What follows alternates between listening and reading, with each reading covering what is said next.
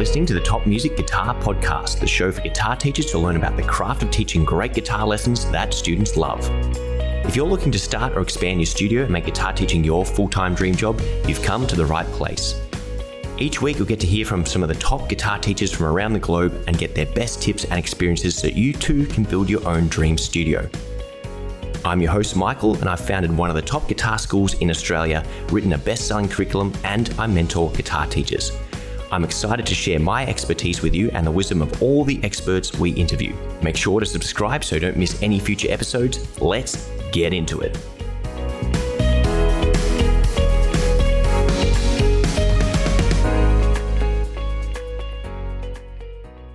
Hello and welcome to another episode of the Top Music Guitar Teaching Podcast.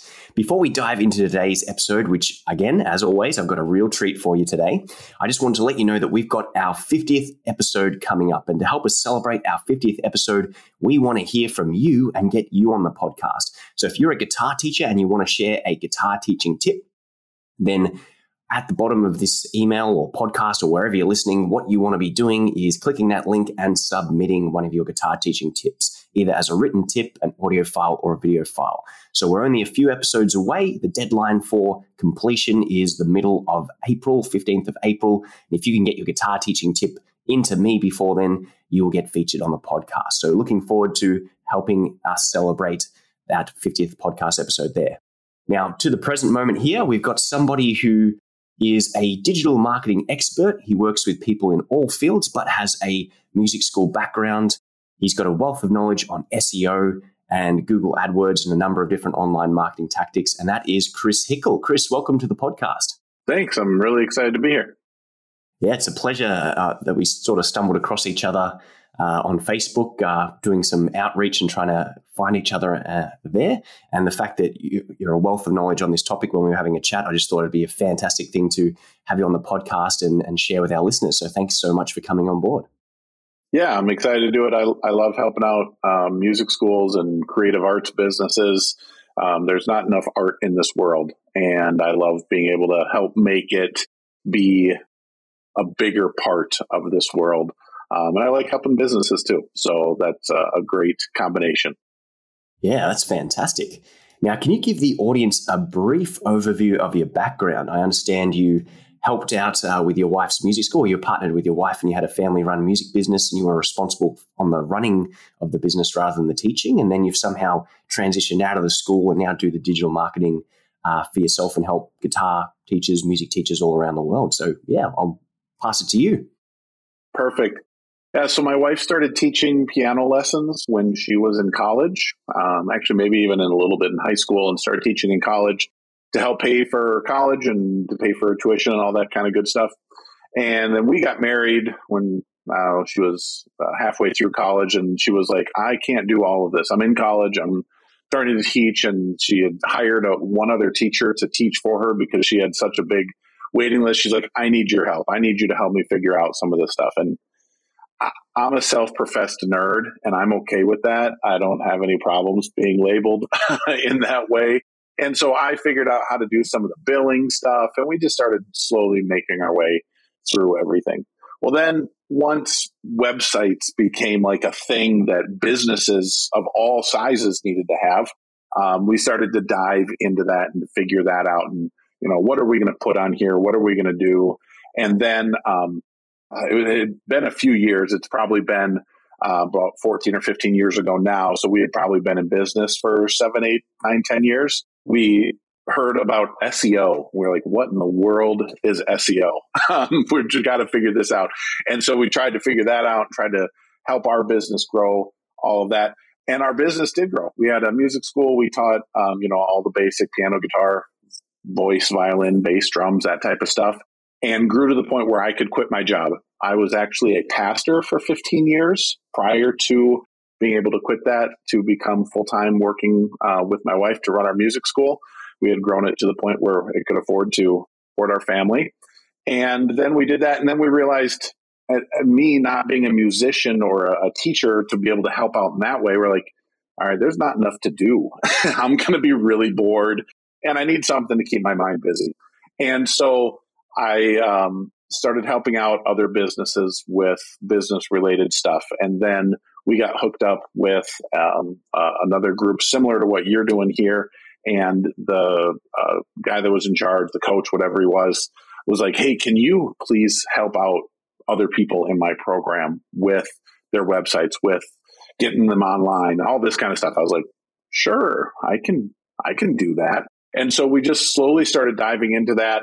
And um, I loved it. I was like, oh, this is even better than running the music school. I love being able to help lots of people, not just helping myself and growing this for, for my family. I love being able to do this for and to be able to help lots of families. And so that's where we really got into it. We started in about two thousand thirteen. So we're coming up on ten years now that we started um, this side of our business. And then um, in about twenty eighteen or twenty nineteen, my wife was like, all right, I want to sell the music school. She had started doing some business coaching and consulting and had opened up a virtual assistant academy and was like, ah, that's what I want to focus on. You're having more fun running the online marketing business than running the school. Let's start talking about this.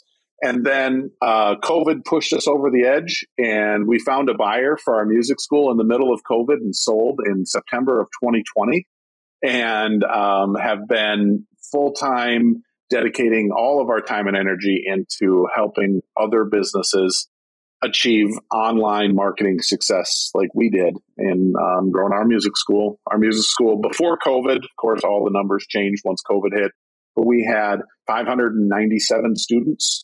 It was our highest number that we had gotten to.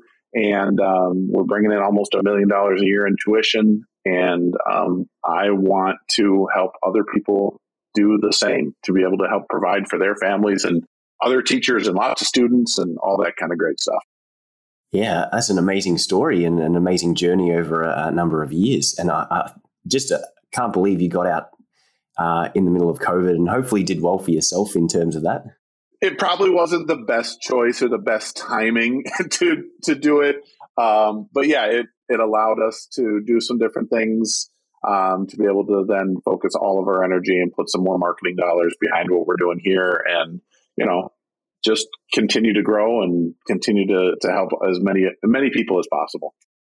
Yeah, that's, that's fantastic. And I think that uh, message that you got, helping as many people as possible, I definitely know uh, part of the reason why I'm doing the coaching with the teaching and the business side of things is, yeah, I could do it for myself and I can teach some people guitar, but there's only so many people I can help. Whereas if I get into helping people with their with their marketing, with their teaching skills, you can have a much bigger effect on the broader guitar playing community or business community or whatever it is, whichever field you're in. So that message definitely resonates with me as well. Now, I was going to ask, generally, you know, we interview guitar teachers and say, well, how did you transition from a teacher into kind of like a business owner? Obviously, you came in from the business owner, but maybe what was the difference between being a pastor, where I guess in a way you are a teacher and you still nurture and you've got your congregation to look after. So was there uh, a change in your own mindset or, or personality or approach when you went from your role as a pastor to the business owner? Yeah, so I really wanted to keep who I was in being a part of uh, the music school, or sorry, being and helping out people with the online marketing and the relationship building and everything. And, um, you know, making sure that I'm doing what's best for each one of my clients. So, you know, especially at first when we were just building um, everything, you know, it was a lot of a lot of communication and making sure that I'm supporting those business owners in the way that they should be, so that they needed to be supported. We named our company Never Alone Business Services because being the business owner can feel very, very alone. And you're like, who's out there? Who can I go to, to to for help? Who can be come alongside me and help me out as I'm trying to get through this uh, through this journey of being a business owner? And so that's what I really we really wanted to do. And bringing in my background, obviously, it's completely different. You know, there's no Bible teaching when it comes to online marketing, but the relationship building and making sure that, you know, we're taking care of all of our clients to the best of our ability um, is really what we try to do. You know, customer service is huge for us. And it was just like it was with our music school. We wanted to be the, you know, the best customer service possible. And we want to transition that into um, our online marketing business. And so um, I have people that help me out. I'm not the only one that does everything. My daughter-in-law um, helps out answering emails and making sure that I stay on top of all of my tasks and is really great with that customer uh, service stuff while I'm busy in the back end being a nerd and building websites and doing S E O and all that kind of stuff. And then both my boys actually work for us as well. So um, one helps out with building websites and another is helping out with sales. So it's been uh, kind of a crazy journey of, you know, where we've gone over the past ten to fifteen years, but it's been, it's been a lot of fun. Yeah, that's amazing. And the fact that you've built, obviously started with a music school, which obviously provided for you and your wife and your family, and you've been able to transition out of that into another business, which is got the whole team on board by the sounds of thing. It's, uh, I think it's a really amazing thing you've done. Yeah, it's, it's been a lot of fun. I love being able to provide for my family and, you know, now extending out, both my sons are married and helping to provide for their families.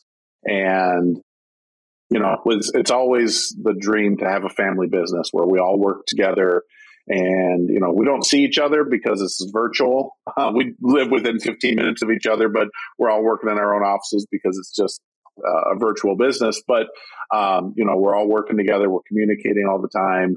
And yeah, it's, it's a huge joy for my wife and I to be able to have grown something that, you know, because none of my kids are musicians to the point where they could have been teachers or anything at the music school. And not many of my kids wanted to work the front desk either. So it wasn't really an exciting thing that they wanted to be a part of there. So um, yeah, we really enjoyed working together as a family. That's fantastic.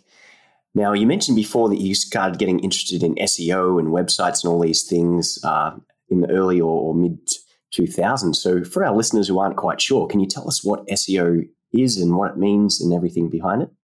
Yeah. So S E O, for those of you that don't know, just stands for search engine optimization. It's just making sure that the search engines, and in particular, Google, really understand what your site is about, what service you offer, and then where you offer that service. You know, we talk about Google all the time. It is, you know, the giant gorilla in the search engine world. And what's kind of cool is whatever Google does, all the rest of the search engines kind of fall in line. And so if you show up at the top on Google, you're going to show up at the top on all the other search engines too. But it, what it is, is it's just really making sure that your the structure of your website and the content of your website and all that kind of stuff is all pointing towards what it is that you do, what it is that you offer, and where that you offer it. You know, for... You know, and now, now the world is kind of changing in the music school world where we can, you know, offer the virtual lessons and literally teach anybody from any other part of the world. It doesn't really matter. But the majority of us are going to find the most success in students in our local area. Even if it is online, it's just super easy to attract and maintain and, you know, to be able to have the recitals and the performances and that type of a thing when you're in a, when you're in a small confined area, you know, of, you know, a few cities around you. And so um, that's the main thing, is just making sure that Google understands what it is that you do and where it is that you do it. Yeah, fantastic. And what was your business like before discovering S E O and after becoming an S E O expert and implementing that, if we if we go back in time? Yeah, so our business was one hundred percent based on referrals back then. And we're talking pre-Facebook when we discovered this, or right at the beginning of Facebook, and you know, no one was really advertising except for the big companies on there. And so there was no way for anyone to find us outside of referrals. And so we had a, a small, thriving music school. We had about seventy, seventy-five students, had a few teachers working for us. We were leasing space from a ballet studio. We just had like three rooms in the back of the ballet studio. But it was slow growing. You know, no one was finding us. They had to talk to somebody that was was one of our students or one of our former students or something in order to be able to find us. And then once we figured out S E O and were able to get our website to start showing up at the top when people were searching for piano lessons, and that's how we started, was just piano lessons, and we slowly started adding the other instruments. But when someone was searching for piano lessons, when they were starting to find us, and all of a sudden we were getting phone calls from people that had no idea who we were. They had no idea where we were necessarily located. And they were just like, hey, we want piano lessons and, you know, or we want guitar lessons or whatever it is. And it was just all of a sudden this slow drip of students coming in. And, you know, as we continued to grow and continue, we got our own space and started adding all the instruments and everything, that slow drip just turned into, you know, a waterfall of people continuing to find us over and over and over again. And that was really the thing that catapulted us into the success that we had. Of course, we did all different kinds of marketing, but always, no matter what other marketing we did, no matter how much money we spent anywhere else, the number one way that people found us every single month was by Google. It didn't matter. You know, we did, we spent thousands of dollars on Facebook ads. We did direct mails. We did everything. And still the number one reason that people found us was because of Google. And so it just, it was, it, it's what made our business what it was, was figuring out S E O, Google ads, that type of thing. Yeah. And I always tell my clients, like, the number one piece of real estate you can get is that number one Google ranking. It's like, it doesn't matter where your physical location is, more people are going to drive past on Google than they are on, you know, Mayfair on the main road in your local town. So it's absolutely paramount getting a good ranking on Google. Yeah, absolutely. Now, how important is S E O in twenty twenty-three? I think it's vital. S E O and doing everything with search engine optimization accounts for two thirds of that search results page. You know, you've got the Google ads that appear up at the top. There's usually three listings. I've seen up to four at times. And then you've got the maps, which is part of search engine optimization, is making sure that that's optimized as well. And then you've got those listings below that. Google's kind of changing how they're doing things. They only used to list ten on fir- on the first page. Now they are, in some places, not having pages. You can just kind of scroll on forever and it just, you can, but of course nobody does, right? They're just going to, they're looking at those top, top few, but it's still, even with those, you know, you've got ten listings and then the map section that accounts for two thirds of that page. And, but it takes up way more of that real estate. You know, the ads only take up a small portion of the real estate on that search results page. And then the map section is bigger than, than the ads. And then the organic listings are even bigger than the map section. So it's super, super important. And there are a lot of people that refuse to click on ads, that just want to scroll down. For businesses like like ours, where people are coming to you, they want to see that maps listing. Where is this place? How how far am I going to have to drive? Oh, I've actually driven by that. Oh, that's near my other other kid's karate studio or dance place or whatever it is. And so they you can they can start to picture where that is. Or if you have an in-home studio, oh, that's over by Sally. That's oh, you know, so people can get that visual. People really want to know that. And then those organic listings, people still take those so seriously. It's, I mean, obviously I'm a uh, I'm a marketer. And so I tend to just skip past the ads because I kind of know what they're doing with the ads. And I love Google ads too. We'll get to that in a little bit, I'm guessing. Um, but I, I love Google ads too. But I want to see the actual search results. I don't want to go to some goofy landing page. I don't want to go whatever. I want to go to somebody's website. I want to see who they are. I want to see what they do, you know, give a little bit more information about what's happening with that business. And so I do S, or help lots of businesses with S E O, from, you know, I've got a guy that does uh, window tinting to an H V A C company, uh, painting companies, and then music schools as well. And all of them are seeing drastic increases in the amounts of people that are coming to them by Google, because now they're starting to show up, even if they were on page one, but at the bottom of page one. But now they're up at the top of page one, and people are really starting to find them and click on their websites and starting to really get traction with their businesses. So I I was I've kind of gone back and forth. S E O used to be my big thing, and then I went to, to Google Ads, and now I'm I'm going back towards S E O because I'm just seeing the value. But I'm kind of trying to stay in the middle with it because I see the value in both sides. Because if you can dominate all three sections of that Google search results page, kind of no stopping you, you know, when you're on the top everywhere there. That's it. And I think that's a really important point to make, is yeah, if you, it's easy to pay your way to the top and just go straight to the Google ads. But just like yourself, I'd never click on the ads, always go to the first couple of natural results and then potentially the maps as well. So yeah, it's really, really important to have all bases covered for all sort of personality types and all, all people looking there. So yeah, very interesting and, and great to hear that um, we're sort of on the same page with that one there. Now, what are some, and I know depending on our listeners, whether they've got zero experience with S E O or whether they've got a bit of experience or might even be quite advanced with it, the, the answer is always going to be different. But what are some important things people can do on their website to optimize for S E O? There's really three things or two things that I that I would kind of say that need to be done on your website and one that's done off of your website. But the first and first and foremost thing that, that we do for our clients and that everybody should do is you need to try to match your page title with your heading tag on the your uh, in the content of your website. So the page title is what shows up in the little tab up at the top when you've got, you know, all of your tabs open. That's what shows up right there. So for guitar teachers, you know, you would want to put, you know, guitar lessons in, uh, I'm in, I'm in Elk River is the name of the town that I'm in. Guitar lessons, Elk River, or Elk River guitar lessons or something like that. Make sure that matches and put your business name on there too. It's always good. Google likes to see that.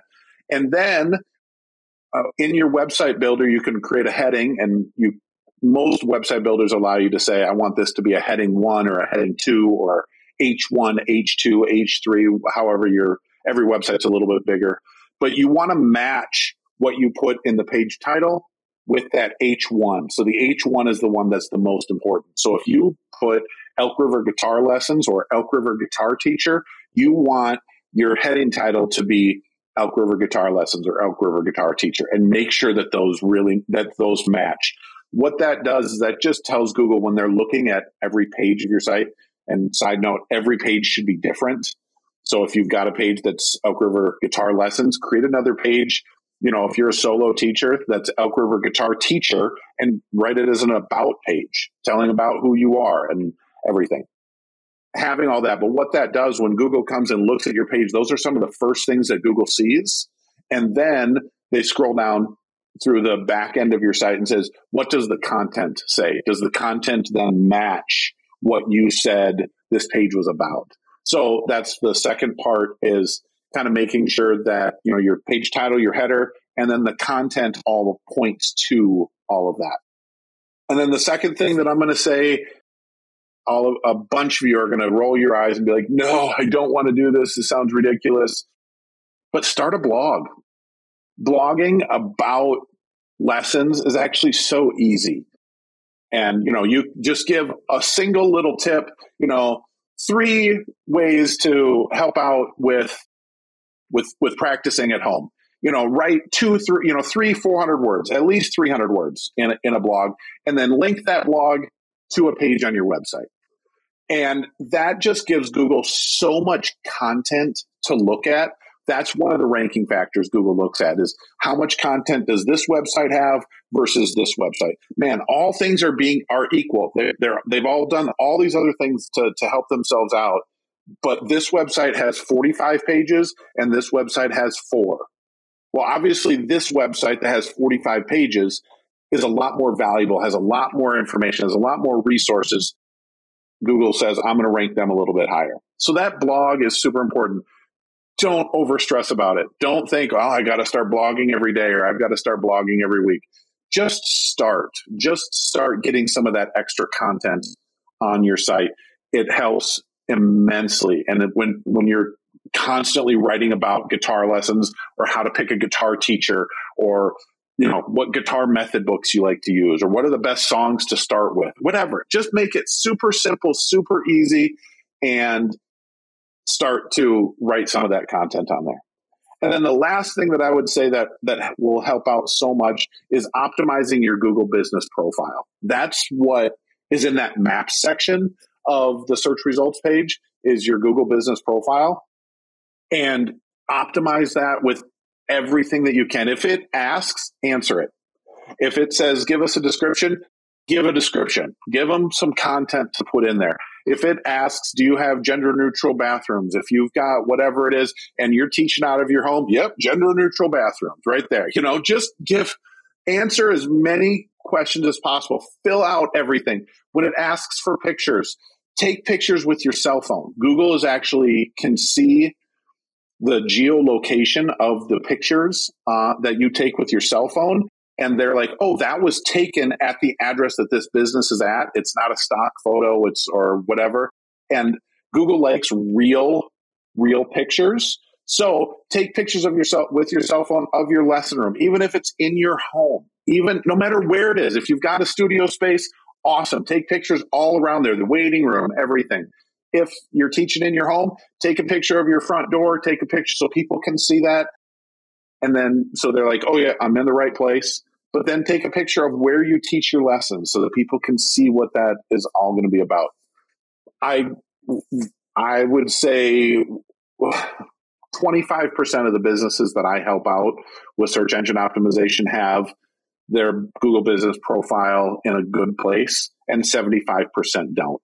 And just by doing that is going to help immensely in getting you ranked above other people. You'll notice that there are people that have zero reviews that are coming up in the first match listing, and the guy below that has eighty reviews, and you're like, how does this make any sense? It's because the guy that has eighty reviews hasn't optimized his at all. And so just doing that optimization, and I know everything that I'm saying takes time, and it takes energy, it takes, all right, I've been teaching all day, and I just put the kids to bed, spend thirty minutes, and just start plugging away at this stuff. And I, I, it it will make a big difference, I promise. Yeah, and it's worth pointing out that it's all for free as well. So it is. It's like, That's that is the best part. Absolutely, y- you would be crazy not to do it. And I, I know a lot of people don't do it out of ignorance, and it can be a big, scary world, especially if you're you know not super tech savvy. But the way it, it's set up, you really don't need to know that much about computers or Google or S E O to simply create a profile. And, and as you worded it, it's asking you for the information. You've just got to tell it what it is. Yeah. You don't have to figure out what should I put here? What should I put there? It, when it says, what are the services that you offer? Oh, I offer guitar lessons. Bam, done. You know, you don't have to come up with the, like on a website, you're staring at a blank screen. Google Business Profile has everything. It just asks all the questions that you could possibly want, and just just answer them, and just go through there and take the time to to get that done, and it, it will be beneficial. I promise you that thirty minutes, that hour that you spend on that um, will be a big benefit in getting you to climb that MAPS listing. Awesome. Now, I want to dive a little bit deeper, and I hope my listeners have written down everything you've just said, because it's absolute gold and very, very valuable stuff. Again, eighty twenty principle. This is the twenty percent of things you do that gives you eighty percent results and massive leverage. If you can get to that top three spots on Google ranking national, uh, the, naturally without having to pay money, and you're getting people calling you every hour of every day for free, that's money you don't have to spend on marketing, or money you can save and then reinvest into the Google Ads and, and things like that, which we'll hopefully get to soon. But I'm going to hijack my own podcast and dive a little bit deeper and ask a little bit more of a Uh, a, a question for myself about the S E O. When it comes to, um, I don't know if agency is the right word, but there's platforms uh, like maybe Thumbtack or Gumtree or Super Prof, I think is another new one, or any sort of teacher directory where there might be, you might type in guitar teacher and a directory with a thousand other local teachers in your city comes up. They obviously have thousands and thousands of people registered, and they rank quite highly. So how do you go about beating out some of these registry kind of websites and ranking above them? So Google kind of, in my experience, Google shows those when it doesn't have good local businesses to put in its place. So when it's looking at, I say, you know, someone searches for guitar lessons in, in Elk River, and Google's like, well, I don't, there's not really any websites that are great. Well, I'm going to show them this directory site. But all that does is show another results page where you've got to go, you know, the user has to go through and look through all the listings and start to call people, whatever. It's like Google sending you to another search engine, which is a very spe- specific search engine, but it's, and Google doesn't love doing that. And so in my experience, when you get your site optimized and you're saying, hey, I teach guitar lessons in Elk River, Google's like, oh, thank you. Now I can rank you above, you know, music less, you know, music teacher dot com and lessons dot com and all of these other things that are just listing sites.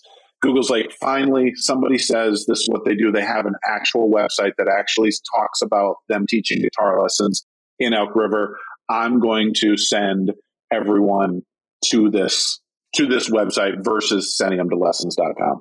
Now, that being said, list yourself on all of those sites too. If any sites for sure come up on page one when you search for what you do in your city, and you know lessons dot com or any of these places come up, get yourself listed on those. There's no negative to that. Now, some of the places charge to have an up, upgraded listing. Don't do that. Just get yourself listed, put your website on there, whatever. Um, but I haven't seen a situation where I've optimized a site where it hasn't gone past those other directory listing sites relatively easily. And some of them are huge national companies. In the U S, we've got, well, Angie just bought HomeAdvisor, which is a huge, huge thing. I'm working with painting companies and H V A C companies and stuff like that, and they're showing up above these giant multi-billion dollar companies in the search results because Google knows what they are. They're just a listing site versus someone searching for a painter in their town. I'm going to send them to this website versus that another list that somebody has to go through.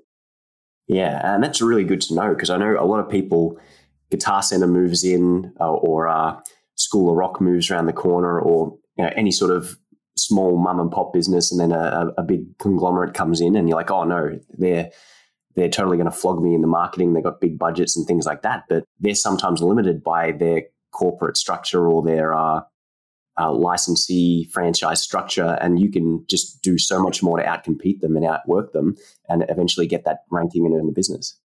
Yeah, and the, even those those ones like Guitar Center, they give each location one page. Here, the one page that you can list, that they list out everything that this one Guitar Center location teaches. They don't have lots of great content about teaching guitar lessons in whatever whatever city they're in. They don't have lots of content about that. They've got, you know, they teach guitar lessons. And so, yeah, guitar center dot com has a lot of authority with Google because they're a huge company, but their lessons information is not great. And, you know, for sure, you know, those those big ones, unless they want to spend, I, I know a dance place that does really, really good for their people. And that every time I go into a working with a dance school that has one of those, this other, this other franchise type situation, I'm like, oh, that's going to be a hard one to beat because they do really, really good work. But I haven't seen any, you know, Music and Arts or School of Rock or any of that kind of stuff do well with S E O for their local businesses. They're just relying on their name and people just searching for their name, and then that works for them. Great. We'll take everybody that doesn't know the name of the place. I think a lot of our listeners will be relieved to hear that. So some, some great feedback there. Now, my last S E O question, uh, and then I'm happy to move on to another topic. For those of uh, teachers who have more than one studio or teach more than one instrument, is it better to have one big website for your entire music school or have separate websites for each location and or instrument that you teach? I would just do one. Even if you have different locations, as long as you're, the, the name of the business is the same, just have one website, and then you just have, you know, let's take for instance, we were looking at, at multiple times during our time uh, having a music school, opening up a different one in a different town with a different name. Uh, but if they were going to be the same name, I would have done, you know, a page for piano lessons in Elk River, and then I would have done a page for piano lessons in Rogers, the name of the other, of actually where our music school was. But um, so I, you would have pages for piano lessons or guitar lessons or violin lessons in each of the cities that you have. So you're creating multiple pages, multiple pages of content, but having it all under one roof gives more authority to your site versus spreading it out in lots of different websites. It just, you, you know, you're just taking your authority and spreading it out versus putting all of that under one roof. And then when you have teaching multiple instruments, for sure, keep it under one roof. You know, main page, have that be about music lessons in Elk River, and then have a page about guitar lessons in Elk River, have a page about piano lessons in Elk River, about drum lessons in Elk River. All of that is going to help Google understand. Oh, got it. They teach, Google will understand. Of course, lots of businesses provide multiple services. They don't just provide one service. And so if you've got that music school that teaches multiple instruments, one website, but separate pages on your site for each one of the services that you offer. Fantastic. And just one last little question to, uh, for the sake of clarifying things. Let's just say Elk River is at your location. Yeah, that's the name of the city that I live in, yeah. So let's just say Elk River is in the center. If there's like Bear River to the north and Badger River to the south, and if there's north, if there's four surrounding suburbs or, or towns or cities, can you make a page for each of those on the website with similar content, or should it be completely reworded to avoid uh, Google penalizing you? Is that a myth, or is that a, an actual thing? So absolutely having those other pages on there.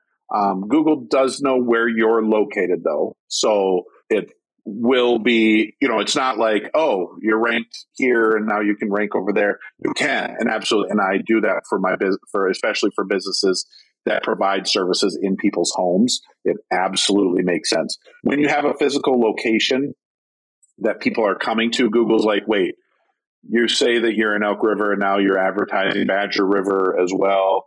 Um, Yeah, they'll start to show up if you've got good content and it makes sense and Google can understand it.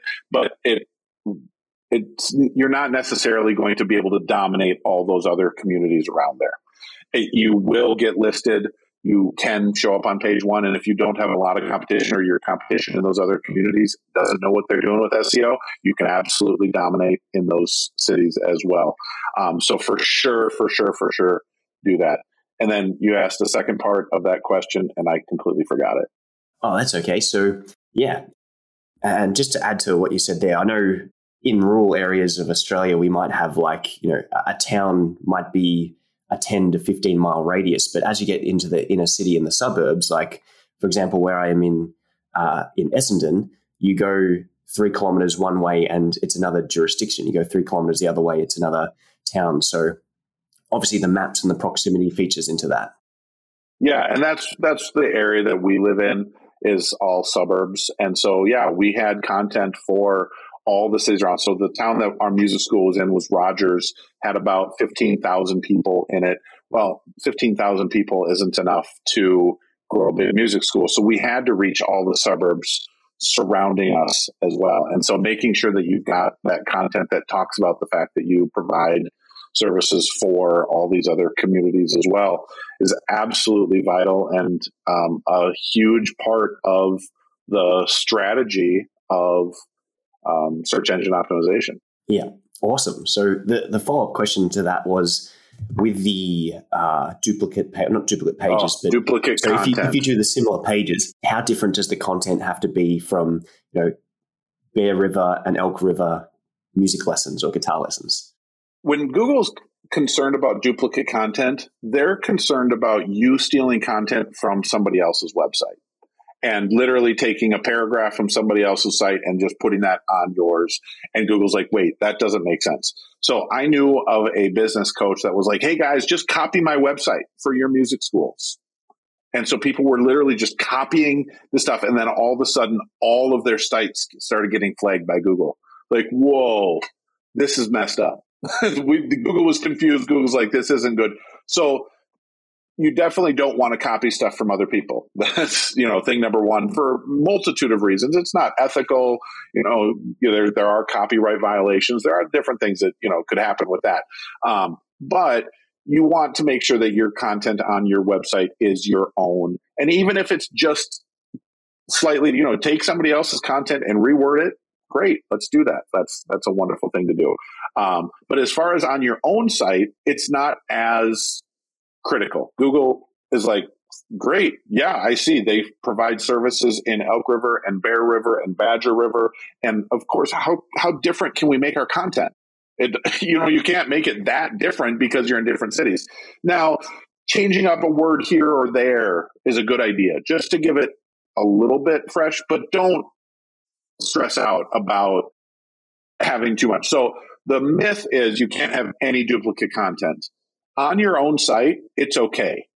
On multiple sites, that's a problem. Like if I owned a music school in Elk River and a different music school in Bear River and had a different name for it and had completely different websites, even though I own them both, the content does would for sure need to be different. You wouldn't want to share content between sites, even if you own them your, yourself.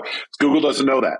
Google doesn't get that. They, they look like completely separate businesses, and that's what Google would would cause problems with duplicate content. Fantastic. Uh, and guys, we definitely want to go and check out Michael's website, uh, sorry, Chris's website later, and and because he's just giving our, our way so much valuable stuff. So I really do appreciate that, Chris, on behalf of the podcast and our listeners. So if you're not writing this stuff down, write it down. And then if you've got any follow-up, we'll definitely uh, link you to Chris's stuff later. But he's definitely knows his stuff. It's full of great advice, and as a means of saying thank you, go and check out his stuff and his content and, and hook up and do business with him, because I've, from what he's telling you now, he's definitely going to have an impact on your business. Chris, in terms of uh, Google Ads, you mentioned those before. So the S E O is what helps you rank highly and gets a lot of the free traffic, but we also want to dive into Google Ads and a couple of other paid methods as well. So can you tell us about Google Ads and your experience using those?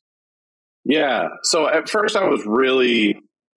Uh, hesitant to use it. I'm like, why would I pay? I was showing up number one on Google. Why would I pay for ads? Why would I pay to get the same list? I'm already at the top. What's the point of this? Well, I was like, all right, I'm going to try to start doing this. And then I started paying attention to it. And we had a competitor that was about forty-five miles away from us, or forty-five minutes away from us. But they were a nonprofit. Google gives nonprofits, scarily enough, ten thousand dollars every month to spend on Google Ads, which is nuts. But they're limited in what they can spend per click and different things like that.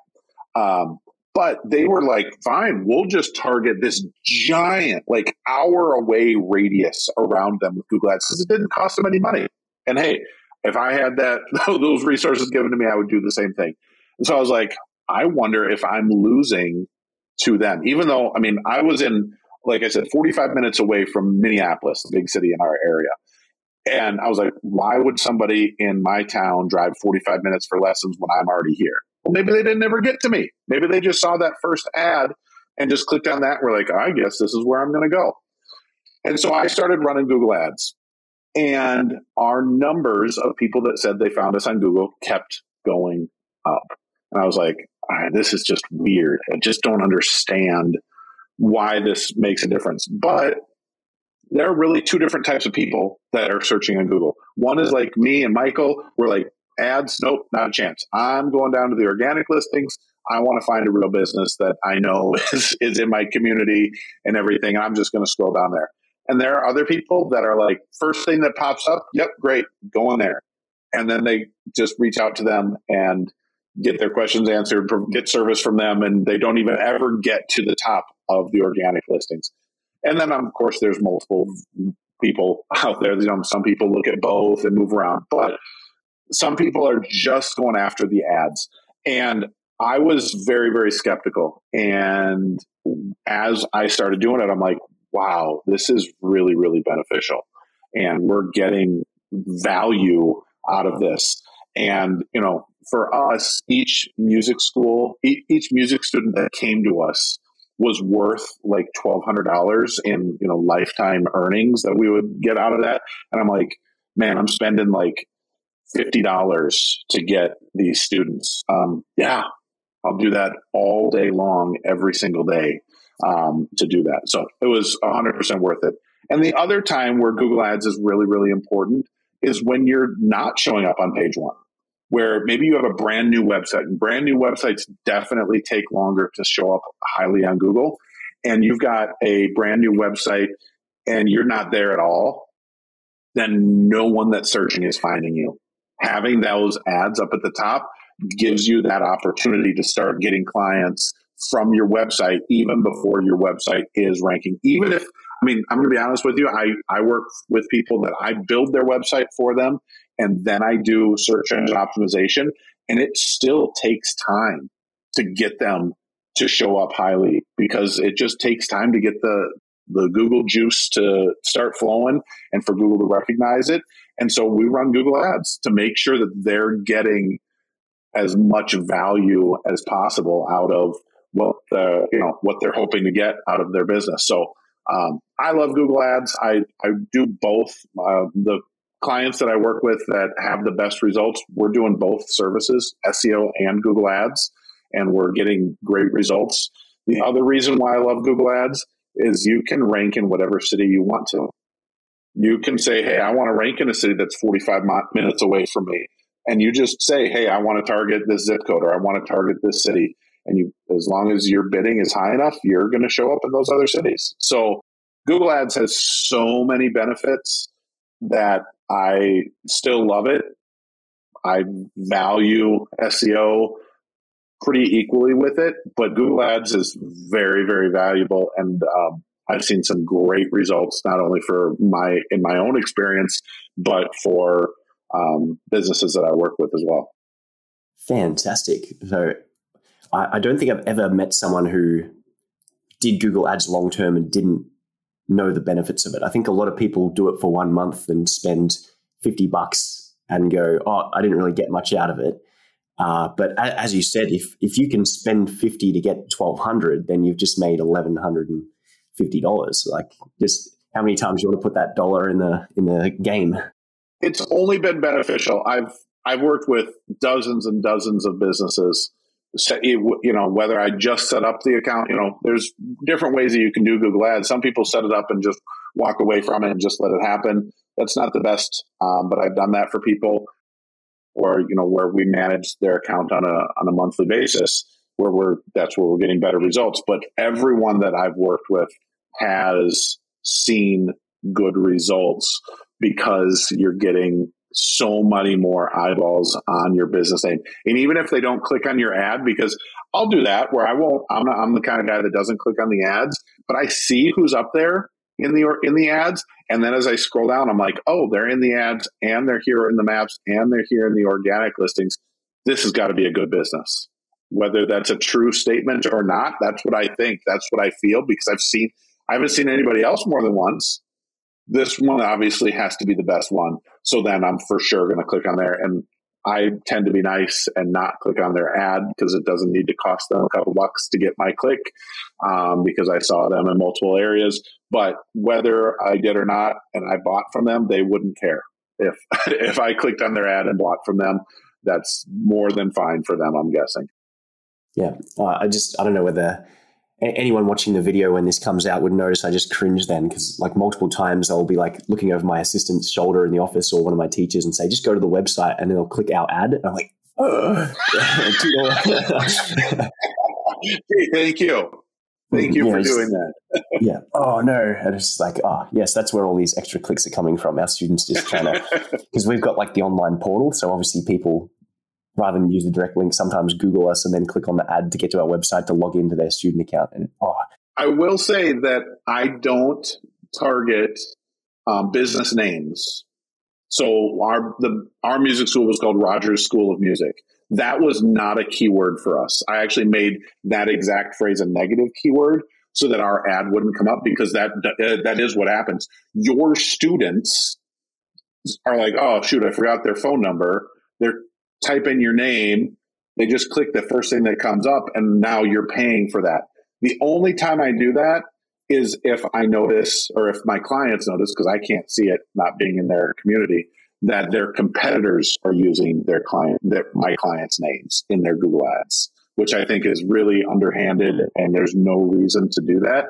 If someone is searching for me by my by name, or they're searching for my competitor by name, go to my competitor. That's who you wanted to go to. I've, and I have no ill will towards my competitors. I have no ill will towards competing businesses. They're just trying to provide for their family too. Awesome. Let's all provide for our families. So I don't like the, I'm going to use someone else's keywords in my ads, but if someone else is using mine, I, of course, I'm going to use mine because I don't want to lose out. I don't want them to be stealing from me. I'm going to protect what's my own. But I don't, I, we try to use those as negative keywords as, as long as we can so that we don't waste money in those situations where it's your staff or it's your current students that are just clicking on that. That's, that's very, I'm going to run that as my experiment for this month, is just to put my name as a negative keyword and see if that reduces the, uh, the amount of accidental clicks and things. Yeah. That'll be, that'll be my biggest takeaway from this podcast among the millions of things that you've given us. Now, I think some of our listeners might not even realize that when you do sign up for Google Ads, they kind of assign someone to your account to get a basic setup. And my experience is they know what they're doing and they know how to set up ads, but they don't really know your target audience. And so they just do a broad, let's get you the most things possible, but it's not really specific and you don't necessarily get um, the best kind of clientele or, or necessarily uh, connect with your niche. So your experience as, a, as an online marketer, are there any Google Ads hacks or, or things we should be aware of when we're setting up our own ads that the Google people aren't going to optimize for? Yeah. So first thing is I get calls all the time saying, hey, do you manage this account? We have some ideas to help to help increase the conversions or incre- increase whatever on their account. I'm like, nope, I don't want any help. Because Google's looking out for themselves, as they should.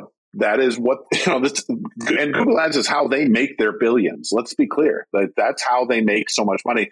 And they're looking out for themselves. And so some of the things that they want you to set up are some automations and different things, or, hey, we've got some recommendations that we're automatically going to apply. Well, when I first saw those, I was like, awesome. Google's got is just going to put their recommendations into the system, and my it's going to be rolling even better. Sometimes those weren't great. They would change up headlines. They would change up descriptions for things that they thought were going to be better, but were ended up being negative. So I never take anything, any recommendations, automatically applied recommendations from Google. I look at all of their recommendations. I look to see, all right, what are they recommending? Oh, you know what? That might be a great idea. I'm going to throw that in as a potential op- opportunity here, but I don't just blindly say, oh, Google recommended it, I'm going to do it. The other thing that I'd never do is um, smart campaigns. In the past, if you used, um, well, and they keep changing their name. They were Google AdWords. Now they're just Google Ads. But they had something called Google AdWords Express. And it was this super easy way for you to get ads running. And you would say, hey, I'm willing to spend four hundred bucks a month on ads. And bam, you would spend four hundred dollars every single month, regardless of how many clicks that you got. It was always four hundred dollars a month. And it's the same thing with smart campaigns. Google, you're basically giving Google at the beginning of the month what your monthly budget is. Hey, I'm willing to spend four hundred bucks. You're basically giving that to them, and then they're spending it for you by showing your ad on all sorts of plat, not just on Google search, but on display ads and things like that that have nothing to do with you. People are like, why is there an ad for a guitar teacher here in the middle of rock climbing equipment? It doesn't make sense, right? And so as easy as those things are, and I love how easy they are, that they get can allow us to get our feet wet, I've never seen anyone that's had great results with AdWords Express or Google Ads smart campaigns. So stay away from utilizing all of Google's recommendations just blindly and utilizing their systems to help create stuff. Create stuff yourself. And it it it is more in depth. It is more difficult. It does take more work. It does take um, more time and energy and everything to create all of these things yourself. And there are a million and one different YouTube videos on how to set up your Google Ads account and everything. And they're, the majority of them are very, very good. When I first started getting into Google Google Ads, well, it was Google AdWords back then, I watched lots of videos to try to figure out how to do stuff, how to make, you know, do my, get my ads working the best. And then the thing that I would say that we have to really focus our minds on, and this was when my wife and I were working together, she was like, you got to pay attention to this all the time, is ninety percent of our target audience is moms. I know that there are dads out there searching. I do know that there are some teenagers out there that are searching for stuff on their own, but still the majority of the people out there looking for lessons are moms. And so talk to the mom in those ads. Don't just say, we will rock your face off. Well, not, not what a mom's looking for, for their seven-year-old that wants to play their little pink acoustic guitar to Taylor Swift, right? That's not what they're looking for. They want, you know, hey, we've got fun and encouraging teachers. Hey, we've got security cameras. We've got, you know, we, we're super safe in how we deal with all of our all of our lessons. We've got windows in all of our doors, you know. But speak to what moms want to hear. And that's the thing that Google has no clue about. They're not marketers. They're they're uber nerds. So I'm just a regular nerd, but I'm a marketing nerd. And they're just straight technical. You've got to pull back from the technical stuff and be like, okay, what is my target audience? What does my target audience want to hear before they click on my ad? So make your headlines um, attractive to moms, and then make sure you write really good descriptions. You know, pay attention, you know, spend time writing the content. They only give you, you know, thirty characters for headlines and ninety characters for descriptions. Use up that space. Take your time and write out some good content for that. It's only going to help you. And then the other thing that I would say is only spend what you're comfortable spending.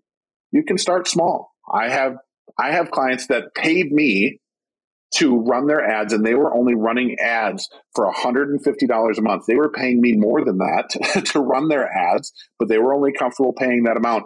And we've just slowly grown that as their music school has grown. As they've started to see the value in it, they see the validity in it, they're starting to get more and more students. So you don't have to start with a budget of five hundred dollars. Don't start with a budget of fifty dollars, because that's not going to get you very much. If you can, start with one hundred dollars, one hundred fifty dollars. one hundred fifty dollars would probably be the minimum that I would recommend. But just, and know that it's going to take a couple months of working with it to to get it figured out and everything. But it will work. I, I I haven't worked with any music school where it hasn't worked.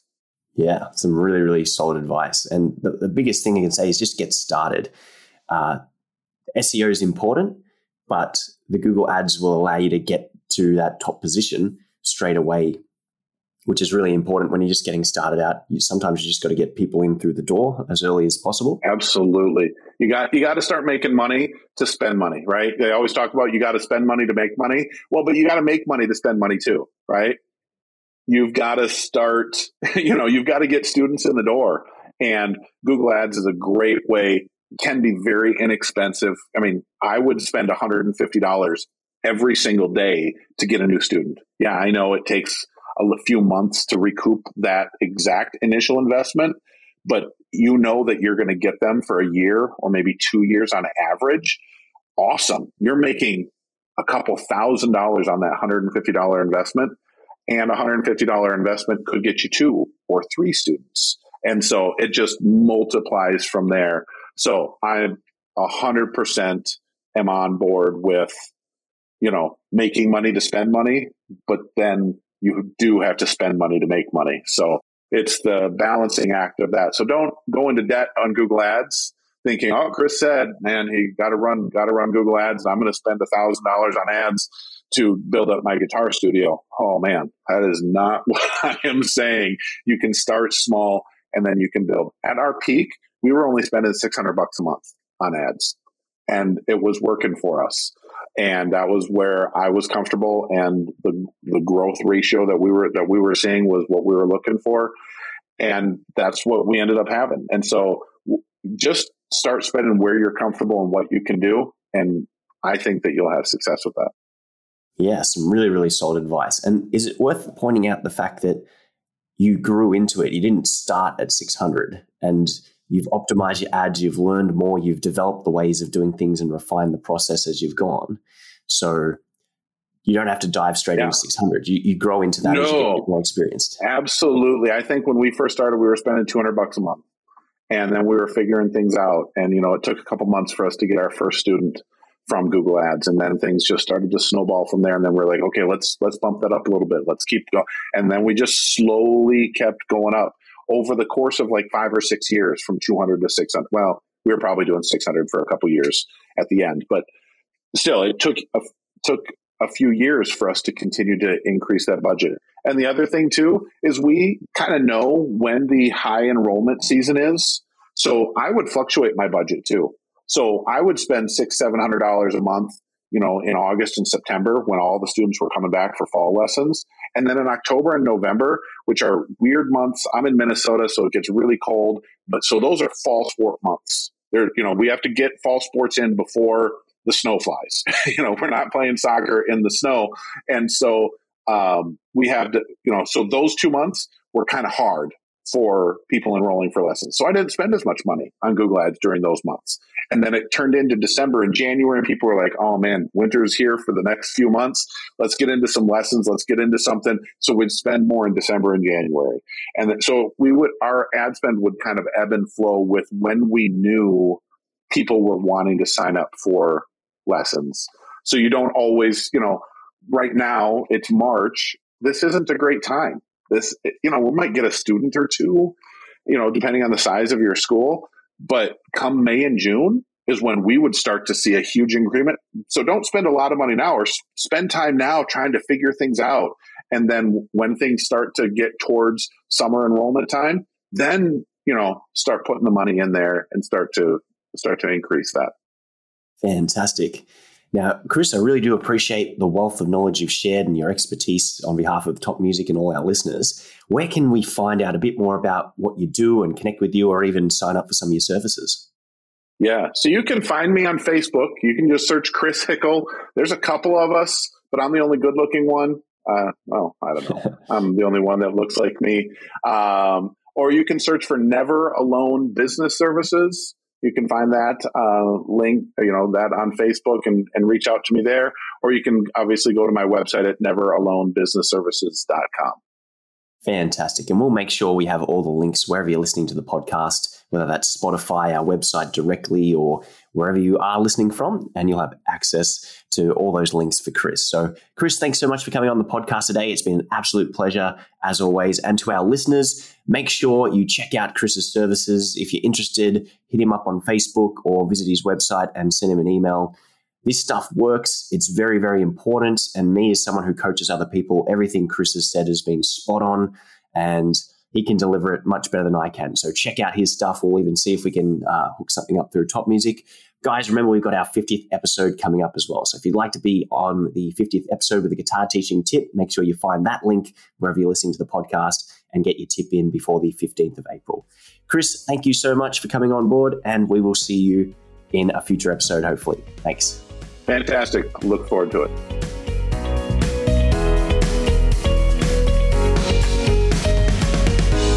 If you enjoy this show and want to hear more of our work, be sure to subscribe to this podcast. For links and resources mentioned in this episode, including a free ebook on how to find more guitar students, visit us at w w w dot top music dot co slash guitar, or check out the show notes. And lastly, thanks again for listening, and we'll see you in the next episode.